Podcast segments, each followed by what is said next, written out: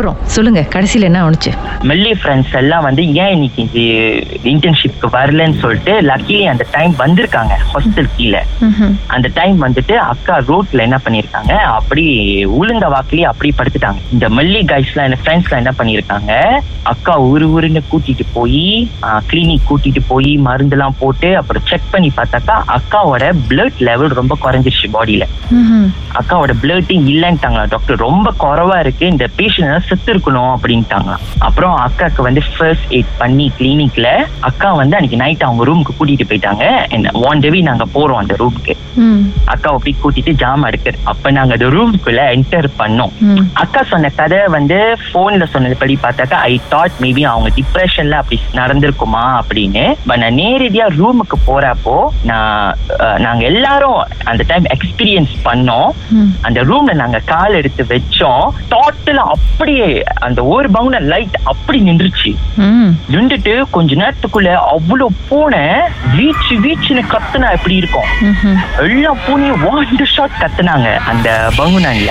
அப்புறம் இங்க எல்லாருக்கும் பயந்துட்டோம், நாங்க எல்லாம் பயந்துட்டு என்ன ஆச்சுனாக்கா அப்பா எல்லாம் டார்ச் லைட் அடிச்சாரு. அந்த மெத்த எல்லாம் டார்ச் லைட் அடிக்கும் போது எல்லாமே ரத்தம், எல்லாமே ரத்தமா இருந்துச்சு. அப்புறம் நாங்க என்ன பண்ணோம், ஜாமாலாம் விழுன்னு எடுத்துட்டு அக்காவை கூட்டிட்டு வீட்டுக்கு வந்துட்டோம். வீட்டுக்கு வந்துட்டு கரெக்டா ஒரு மணி 11 இருக்கும். ஏன்னா அக்கா பக்கத்துல நான் படுத்திருந்தேன், அக்கா என் பக்கத்துல படுத்திருந்தாங்க, அங்க ஒரு 2 அக்கா படுத்திருந்தாங்க. நான் பார்த்தேன் ரூம் வந்து கொஞ்ச நேரத்துக்குள்ள அந்த கரெக்டா ஒரு மணி 11-12 இருக்கும், ரூம் அப்படி இருட்டா ஆனிச்சு கொஞ்ச நேரத்துக்கு. அந்த ரூம் கதவு பட்டுன்னு யாரும் அடிச்சாங்க. அடிச்சோனீங்க அக்கா கிட்ட வந்து கேட்டிருக்கு, நீ வந்து என்னை விட்டு நீ தூரமா போயிட்டேன்னா நீ நினைச்சிட்டு இருக்கியா, என்னால வந்து உன்னை பார்க்க முடியாது அப்படின்னு சொல்லி அக்காக்கு அந்த டைம் பிச்சு மாதிரி வந்து அக்கா கத்தி மூச்சோட முடியாம சுருண்டுட்டு வந்து அந்த பெட்லேருந்து கீழே விழுந்தாங்க. அப்புறம் அப்பா எல்லாம் மித்த 2 சிஸ்டர் கத்துறாங்க பயத்துல, எல்லாம் பயத்துல கத்திக்கிட்டு இந்த மாதிரி இருக்கவும் அப்பா அம்மா வந்து வந்துட்டாங்க, வந்து அக்காவை கூல் டவுன் பண்ணிட்டு அதுக்கப்புறம் வீட்டுக்கிட்ட இருக்கிற ஒரு அகத்தியர் சென்டர் ஒண்ணு இருக்கும் எங்க வீட்டுக்கிட்ட, அப்ப அங்க கூட்டிட்டு போனோம். அவரு சொன்னாரு, இது வந்து இப்போதைக்கு இந்த கேர்ளை விட்டுட்டு போவாது, இந்த கேர்ள் மேல ரொம்ப அப்சஸ் ஆயிருச்சு, இந்த கேர்ள் கூடயே தான் இருப்பேன்னு சொல்லுது, பட் நான் வந்து எப்படியாச்சும் எடுத்துறேன்னு சொல்லிட்டு அது என்னமோ ரிச்சுவல் செஞ்சாங்க. பட் அக்கா வந்து ஃபுல்லியா ரிகவர் தான் ஆவல. இந்த இது வந்து அவங்க எத்தனை வருஷமா கஷ்டப்பட்டாங்கன்னா 8 years கஷ்டப்பட்டாங்க. ஐயோ பெரிய ஒரு கொடுமை தான். Yes 8 years. இந்த 8 years ஜேர்னில நான் அவங்க கூடியே இருந்தேன். நைட் அவங்களுக்கு நடக்கிறது எல்லாமே நான் கண்ணு எதிர பார்ப்பேன். என் பக்கத்துல தான் படுத்திருப்பாங்க, டிடி டிடி நான் அவங்களுக்கு தூக்கி போறோம், காலையில ஏந்திரிச்சு என்கிட்ட காட்டுவாங்க, இடுப்பு சைட் எல்லாம் வீங்கி இருக்கும், அவங்களோட கையெல்லாம் பாத்தீங்கன்னா ஸ்கிரஷஸ் தான் இருக்கும், அவங்களோட அந்த செடியெல்லாம் எல்லாம் வெட்டி ரத்தமா இருக்கும். நீங்க பக்கத்துல தானே இருப்பீங்க? எனக்கு வந்து ராத்திரில நான் அக்கா பக்கத்துல தான் இருப்பேன். எனக்கு என்ன நடக்குது என்ன ராசி எதுவுமே எனக்கு தெரியாது, நான் நல்லா தூங்கிட்டு இருப்பேன். திடீர்னு அக்கா என்னை எழுப்புவாங்க, விடிய காலையில ஒரு 2-3 மணிக்கு என்னை எழுப்புவாங்க, சாய் இந்த மாதிரி நடந்துச்சு சாய், இந்த மாதிரிலாம் செய்யுது சாய். நான் என்ன பண்ணுவேன், அக்கா சரி காப்பாடு பாடு நான் பக்கத்துல தான் இருக்கேன்னு சொல்லிட்டு நானும் படுத்துருவேன்.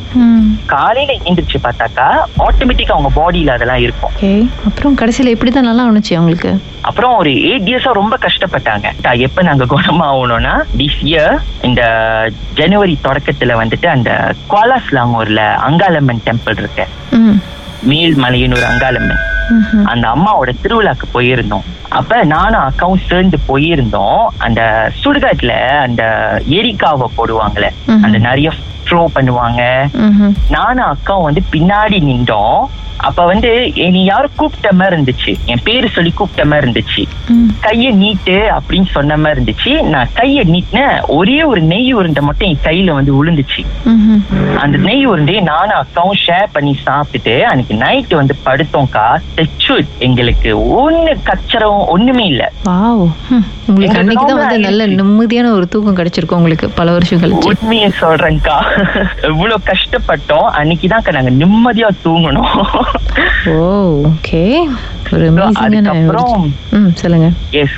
அதுக்கப்புறம் வந்து அந்த திருவிழாக்கு போனோம், அந்த மார்ச் மாசத்துல வர அந்த திருவிழாக்கு போனோம்.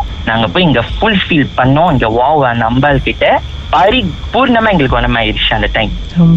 இப்ப வரைக்கும் நாங்க 2 பேருமே நல்லா இருக்கோம். வாழ்க்கையிலும் மர்மமான சம்பவம் நடந்திருக்கா? அதை எங்களோட ஷேர் பண்ணணும்னு நினைச்சீங்கன்னா வாட்ஸ்அப் பண்ணுங்க 016 491 3333.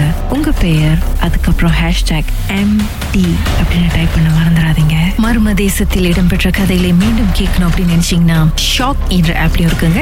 SYOK லாங்குவேஜ் செட்டிங் தமிழ்னு செட் பண்ணுங்க.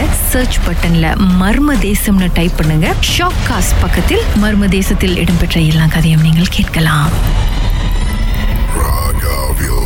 மர்ம தேசம்.